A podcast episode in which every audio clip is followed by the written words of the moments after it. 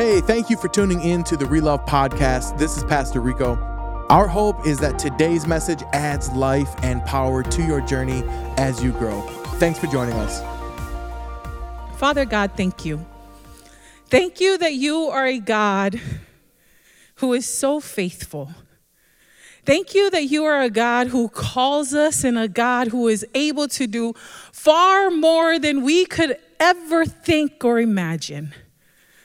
Thank you that you have allowed us to be here, dear Lord. Thank you for just your love, your grace, your mercy. Hide me behind your cross. May you speak, dear Lord, today. And whatever I say that's foolishness, uh, just let it go in one ear and out the other. But dear Lord, I pray that your word touches someone, someone's heart the way it's touched mine. We love you, we thank you, in your blessed name we pray. Amen. So Paula said, we were singing an African song earlier. She was like, listen, last week, what did you guys do? His, Hispanic, right? And then she's like, we're doing African today. And I said, that's perfect because the story that we're going to start with today is actually an African proverb. And what happens is one day there was a village council, and this village, they got together and, and they said, you know what, our village is dying. Like people, people are dying and we need to figure something out. And so the highest chief of the village, he goes to, to like the, the seer, and the seer says to him, he says, if you can go into the forest and find a seven-tailed monkey. How many tails? A seven-tailed monkey, and you bring it back, that'll be a sign that your village will be just fine. And so he calls the council together and he says to them, Pastor Rico, he says, I need to find a seven tailed monkey. And everyone's like, that's impossible. Like, we've never seen even a two tailed monkey. And so they get together and they're, they're meeting and they're meeting and they're talking about this. And day turns into night, turns into next day, and they're all just really weary. And they said, How can this be done? The seer is asking for something that cannot be done. And then one of the elders speaks up and he says, You know what? We're acting really discouraged, Courtney. But he says, If God asked for a seven tailed monkey, God is going to provide a seven tailed monkey. If God asked for it, guess what? God is more than able to provide for it. And so they got together, they gathered the men, and they went out. They laid a trap, and long story really short, they came back with a seven tailed monkey. We serve a God who is able. And so this morning, we're going to spend a little bit of time in the book of Luke.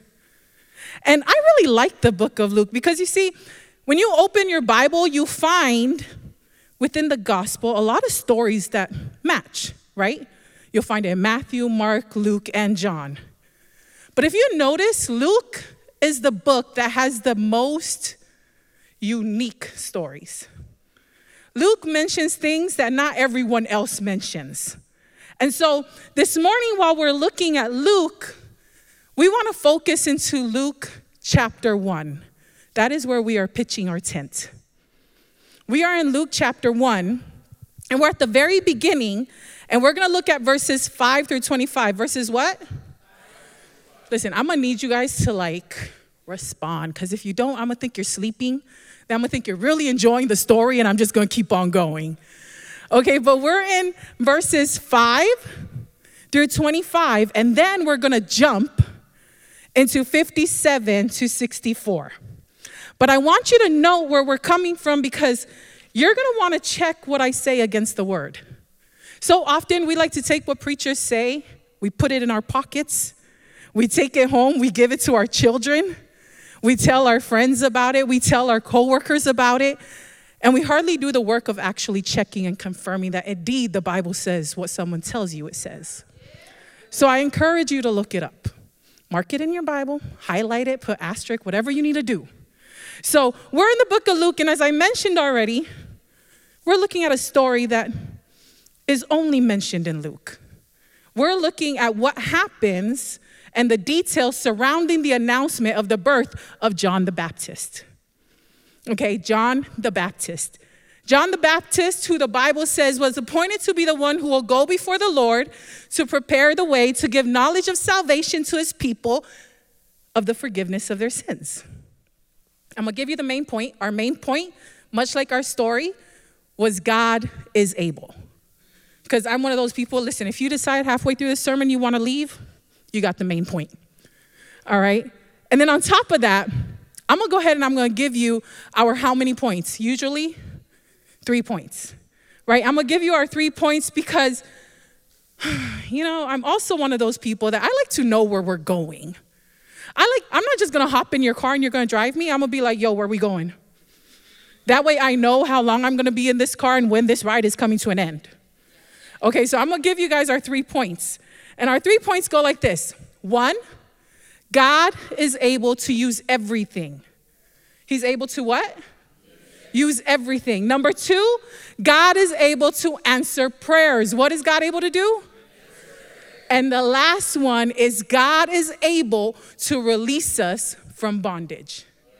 God is able to release us from bondage. Whatever it is that we're going through, family, trust and believe, God is more than able. So, our first point is God is able to use everything. And we're going to go to this account of, of what happens when John the Baptist is about to be born, and we find his father, Zechariah. We find at the very beginning of Luke, and we're in chapter 5 through 12, and it says this it says, In the days of Herod, king of Judea, there was a priest named Zechariah of the division of Abijah. And he had a wife from the daughters of Aaron, and her name was Elizabeth. What a nice name. And they were both righteous before God, walking blameless in all the commandments and statutes of Lord. But they had no child because Elizabeth was barren, and both were advanced in years. Verse 8 Now, while he was serving as priest before God when his division was on duty, according to the custom of the priesthood, he was chosen by Lot to enter the temple of the Lord and burn incense. And the whole multitude of people were praying outside at the hour of incense. And there appeared to him an angel of the Lord standing on the right side of the altar of incense. Our scene is being set. This is where we meet Elizabeth and Zechariah. You know, the Bible says that they're righteous people, they're, they're descendants of Israel. As a matter of fact, the Bible mentions, right, that they're unable to conceive what? Children. They don't have any children and they're old. And Zechariah is a priest, and Elizabeth is a descendant of Aaron, which means that they are a priesthood family. That's her lineage, that's what he does, right? And so here we are. Now, the word mentions that Zechariah was chosen by Lot. A little background research would tell us that there are 18,000 priests currently. How many? 18,000 priests. This basically means that they played eeny, meeny, miny, mo, catch a tiger by its toe. If it growls, and let it go. Eeny, meeny, miny, mo. Oh, you, you, you're going in.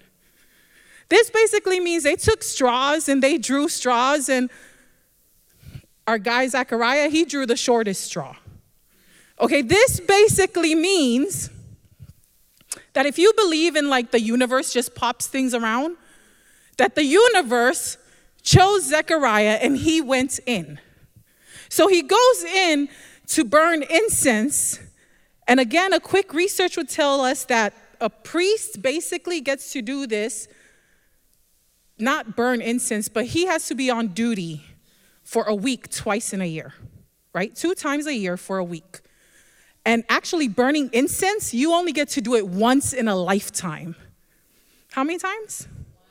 once in a lifetime. And here we are with Zechariah, who just by happenstance, he's chosen to burn incense and sacrifice it. And this is where the angel of the Lord appears. Let me make sure that we understand what this is saying, family. This is saying that something happened to him that we would call chance. This would say that it was the luck of the draw. It was a coincidence.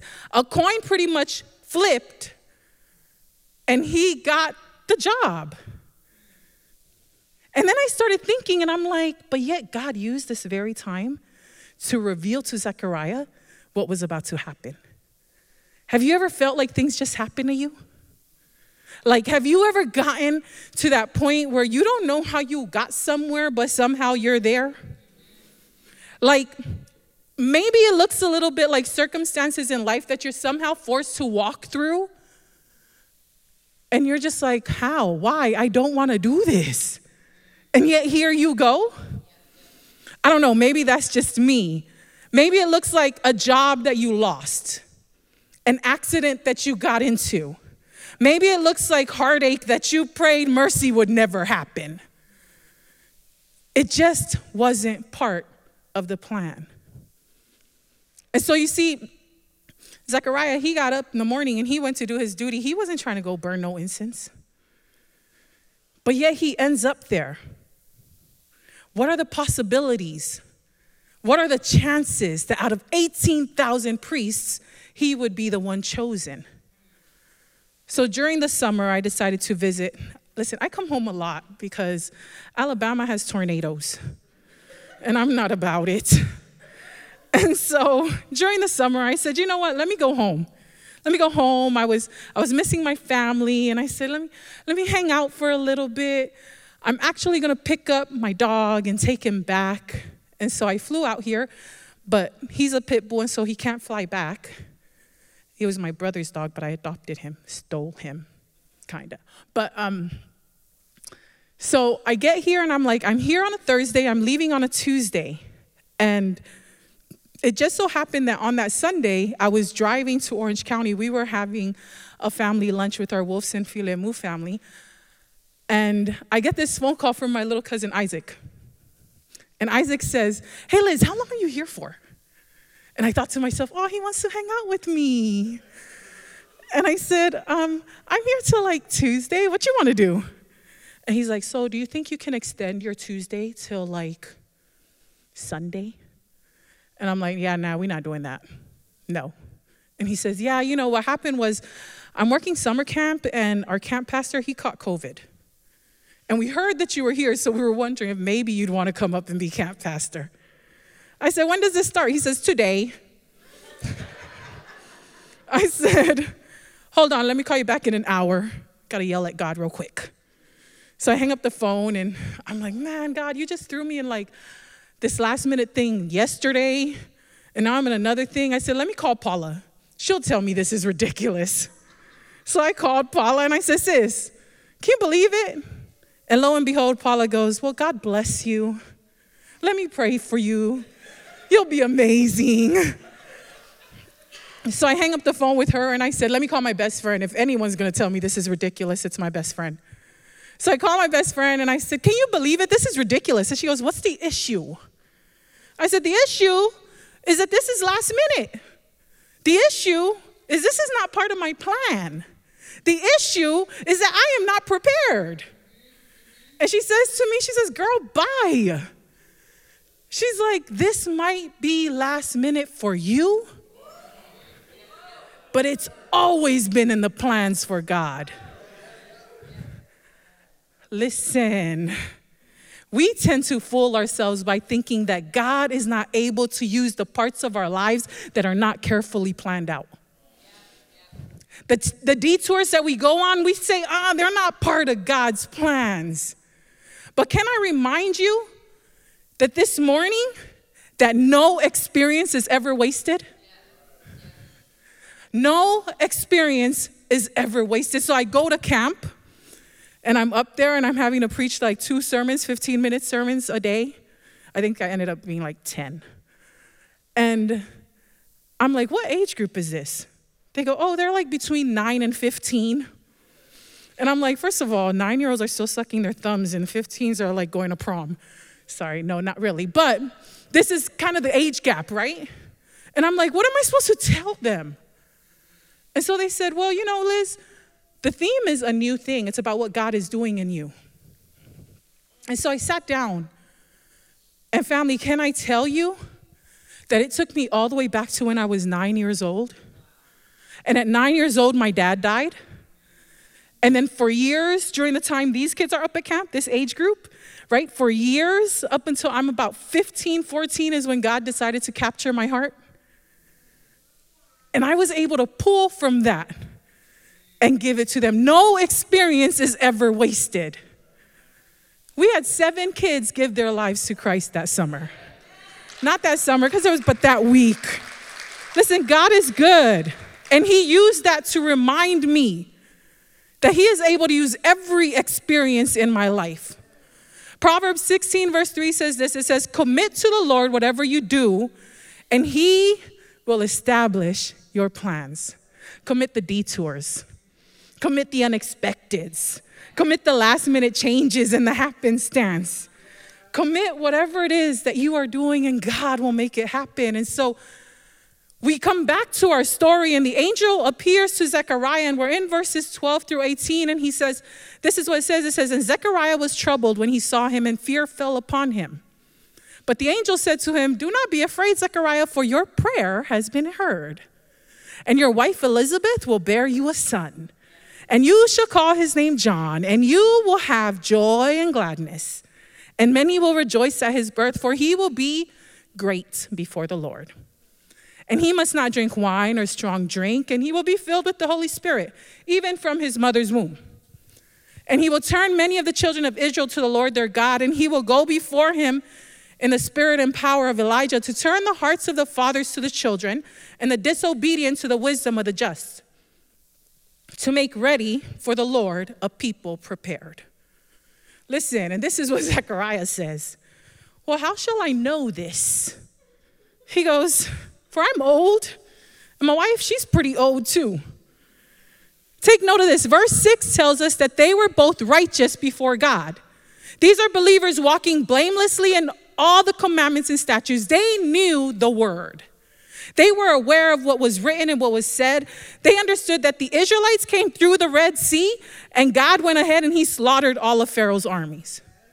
They understood that day in and day out, God fed the Israelites with manna. They saw what God was able to do with Gideon and 300. But yet, the angel says they prayed for this child. Not only did this couple understand the promise and prophecies of God, they petitioned the throne of the Lord for a miracle, but when the miracle came, family, when the miracle arrived, Zechariah was acting a fool. Zechariah said, What? Zechariah said, God, I know that ain't it. He started giving the angel reasons why the cards were stacked against God. When the miracle came, we learned, family, that although Zechariah prayed, he didn't really believe it. He didn't see how God could make it happen. And here's what's even crazier He said, God, you can't do it in my life, and you also can't do it in hers. I might be talking to the walls. But family, I don't want you to miss you, to miss this. There are times when we start doubting what God is doing in our lives so bad that we start doubting what God is doing in someone else's life. Where you say, God, if you can't make it happen in mine, you definitely can't do it in theirs. We start making excuses for why He can't work his miracles in the lives of other people as well. But God is not interested in your excuses. And furthermore, God is not limited by what we feel he can and cannot do. God is able to do, family, come on. God is able to do so much more. He's not limited by what we feel he can and cannot do. Isaiah 55, verse 9 says, For as the heavens are higher than the earth, so are my ways higher than your ways, and so are my thoughts higher than your thoughts. Trust and believe the same God who is able to do it in your life is able to do it in my life. And the same God who is able to do it in my life is able to do it in my neighbor's life.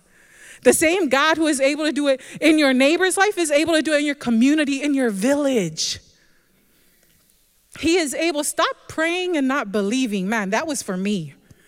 God said, Liz, stop praying and not believing. He said, stop praying and not walking. Does this mean that everything that we pray for, we will get?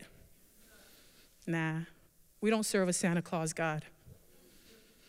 But what it does mean is that we present it to God and understand that all things work together for our good because we love the Lord and that we are walking right in our purpose. His thoughts are higher, than ours. What, what He is working out for our lives, we cannot see, but we can trust. And when He says that's about to happen, man, we better rejoice because it's about to happen.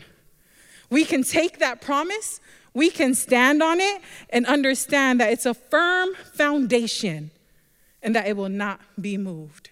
God is able to use everything. God is able to answer prayers. And what was our last point? Oh, come on, guys. God is able to release us from our bondage. So the angel, right, lays out these specific details. And the angel says, All right, this is what's about to happen. And Zechariah, he starts expressing his doubts. And then the angel says, I need you to be quiet. And I need you to watch what God's about to do. As a matter of fact, here we are. We're in verse 20. And he says, And behold, you will be silent and unable to speak until the day that all these things take place because you did not believe my words, which will be fulfilled in their time. Now we're skipping to 57. And it says, Now the time came for Elizabeth to give birth, and she bore a son. And her neighbors and relatives heard that what the Lord had done and that he had shown great mercy to her, and they rejoiced with her. And on the eighth day, they came to circumcise the child. And they would have called him Zechariah after his father. Verse 60 But his mother answered, No. Listen, Women's History Month. Let's go, mama. She said, No. His name is about to be John. And they looked at her and they were like, None of your relatives are a John. You have a Zechariah, you have an Aaron. Like, what is this all about? And, and so they look at the dad and they're like, What? Let me signal to this guy. What do you want to name your child? And he takes a, t- a tablet and he writes it out. And he says, His name is John. And then verse 64 says this And immediately his mouth was opened and his tongue loosed and he spoke, blessing God. Zechariah is silent until after the child is born. Our last point is that God is able to release us from bondage. You see, Zechariah, he was silenced by an angel because he expressed doubt in what God was doing. He expressed doubt in what God was doing. Not trusting that God was able to do what he promised he was going to do caused his heart to sin and therefore put him in a position where he wasn't even able to enjoy the journey of his wife being pregnant. Because y'all realize the people had, I always thought he was just mute. But then as I was reading this, I realized the people had to signal to him, which meant not only was he mute, he was deaf. Like he had, can't speak, can't hear. And so he's not able to enjoy this journey. Have you found yourself in that space, family? Where you lack belief and you have doubt in what God can do in your life? You have doubt that God placed you in a position that you're in? I mean, if you're anything like me, I start trying to figure things out myself. I'm like, God, I, I can work this out. And somehow I land myself into an even bigger hole than I had in, than I was in. Could it be that God wants to show up in our lives and have us experience the fullness and goodness of His presence? But yet we're, we're unable to do so because we have been shackled and bound by our refusal to understand that we serve a God who is able to do all things. Again, our last point our last point is that God is able to release us from bondage. But much like Zechariah, we must come to a point of obedience in God and His Word. So they said, Zechariah, what do you want to name this baby? Let's choose a family name so people would know where he came from. And instead, Zechariah chose to obey the angel of the Lord and name him John.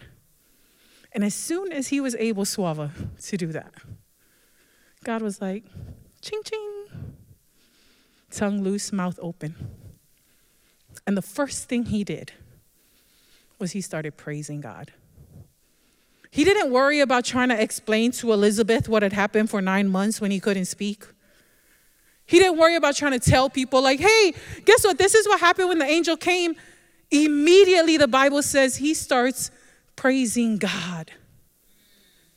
Family obedience brings freedom freedom to enjoy, freedom to experience being a child of God, freedom to live a life abundant, knowing that God is a God of creation and He's a God of the universe, and that He was working in the lives of Abraham and Isaac and Jacob and Moses, and He can do the exact same thing in your life. Because you see, when God releases you from the shackles that you have put yourself in, it is time to rejoice. Verse 64 And immediately his mouth was open, his tongue loosed, and he spoke, blessing God. When God gives you freedom, rejoice. When God is working it out for your good, rejoice. When God is making sure you get your mama's debit card so that you can pay for your books, Girl, you better rejoice. Rejoice. God is working it out for your good. The first thing Zechariah did was he praised the name of God. He prophesied for what John the Baptist was going to be able to do in the world. Forget the excuses. That's not what he was about. Is there a part of your life that you are experiencing bondage in? We're coming to a close. Are you feeling like you ended up somewhere and you don't know exactly why you're there? I worked, Paula, told, Paula said it earlier, I worked at the conference office for 15 years. It was lovely. I loved it. God was able to do things that blew my mind. I just came down this morning from Pine Springs Ranch, where I had to do registration for a firefighter retreat. And that was because I had worked at the conference office for 15 years.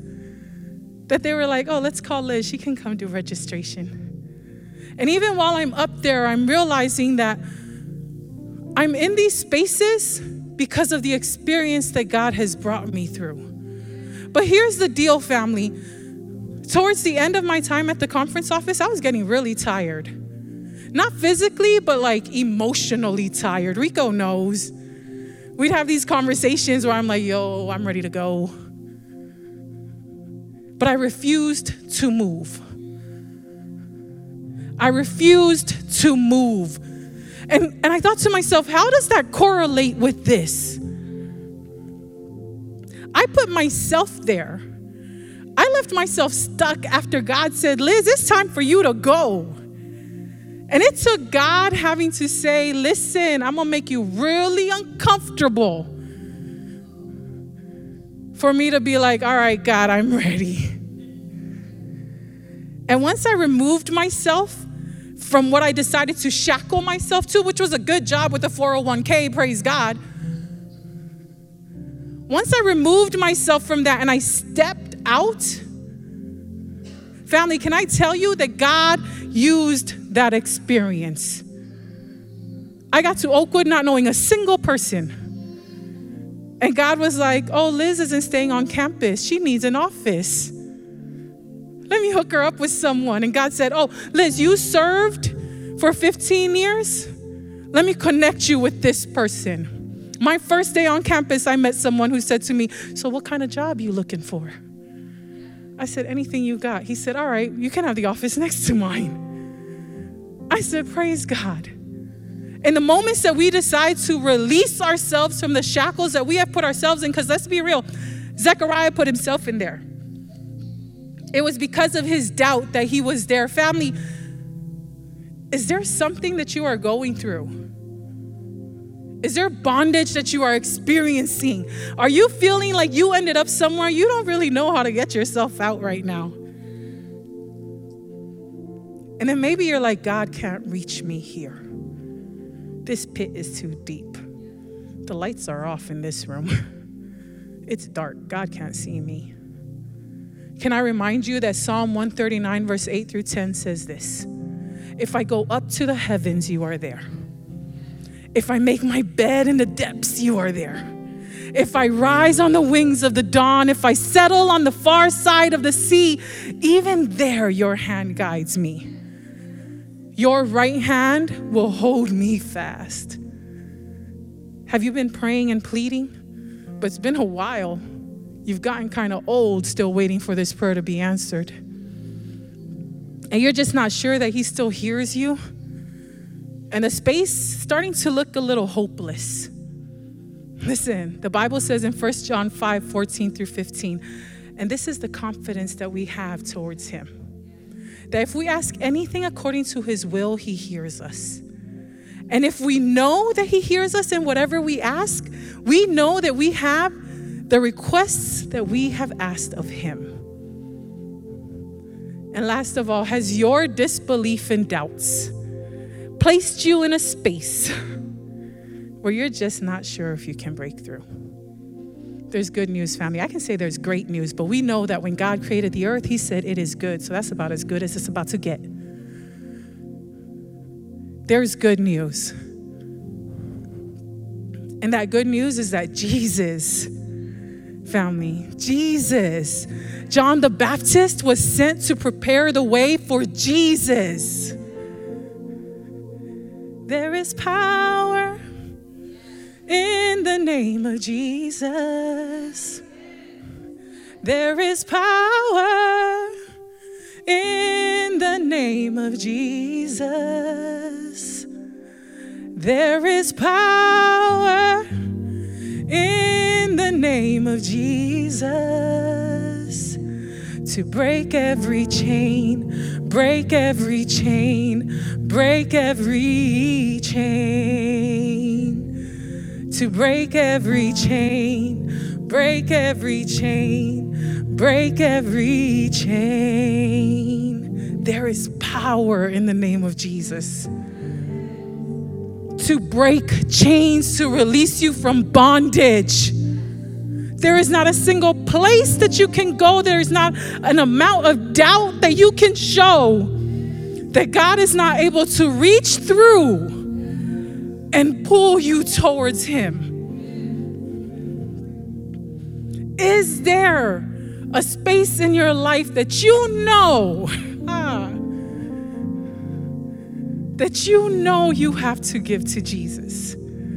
that you know you need release from, that you know is keeping you from rejoicing. Family, I invite you to stand. I invite you, if you feel that there's just a little bit more you can give God, I invite you to stand. There is power. No other name, right?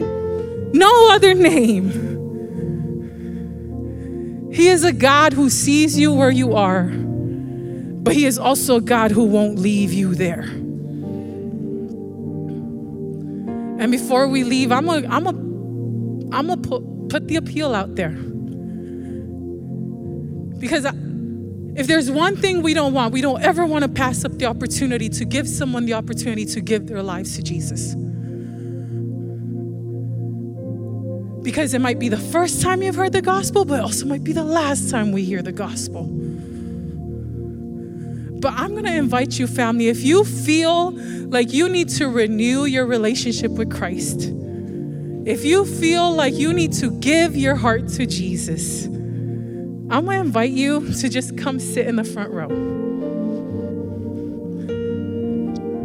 I'm to invite you to take that walk. Because trust and believe Jesus walked to Calvary for you. trust and believe that to break the bondage of sin over your life, Jesus walked the walk of shame. The call is simple, and we won't be here for long.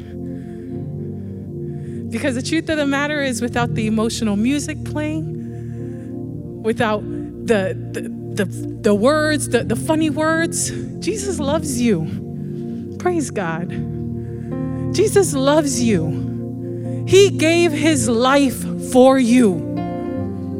And he gave his life so that you can be free from the bondage of sin. He gave his life so that every situation that you have gone through in life is not a waste. There is power in the name of Jesus. Amen. God bless you, family. There is power in the name of Jesus, a name that drives out demons, the name above every other name, the name that gives us hope. Because, family, we live in a life where we need hope. Everywhere we turn, something's going on. But we serve a mighty God. God bless you, family. God is so good. There is power in the name of Jesus. There is power in the name of Jesus. There is power in the name of Jesus to break every chain, break every chain, break every chain, to break every chain, break every chain, break every chain. Father God, you are a God who continues to call us. You are a God who says, I love you so much that I'm to send my son to die on the cross for you. You are a God who says that there is nothing that can separate you from my love. And so, dear Lord, as we are here this Sabbath, as I pray your blessings over each and every one of us. I pray your blessings over those who have walked to the front, dear Lord, who decided to take that stand for you. May you continue to show up in the spaces where we need you the most. Dear Lord, may you continue to bless us. At the end of the day, all glory, all praise, and all honor belongs to you. We thank you, Jesus. We love you. We praise your name forever. In your blessed name we pray.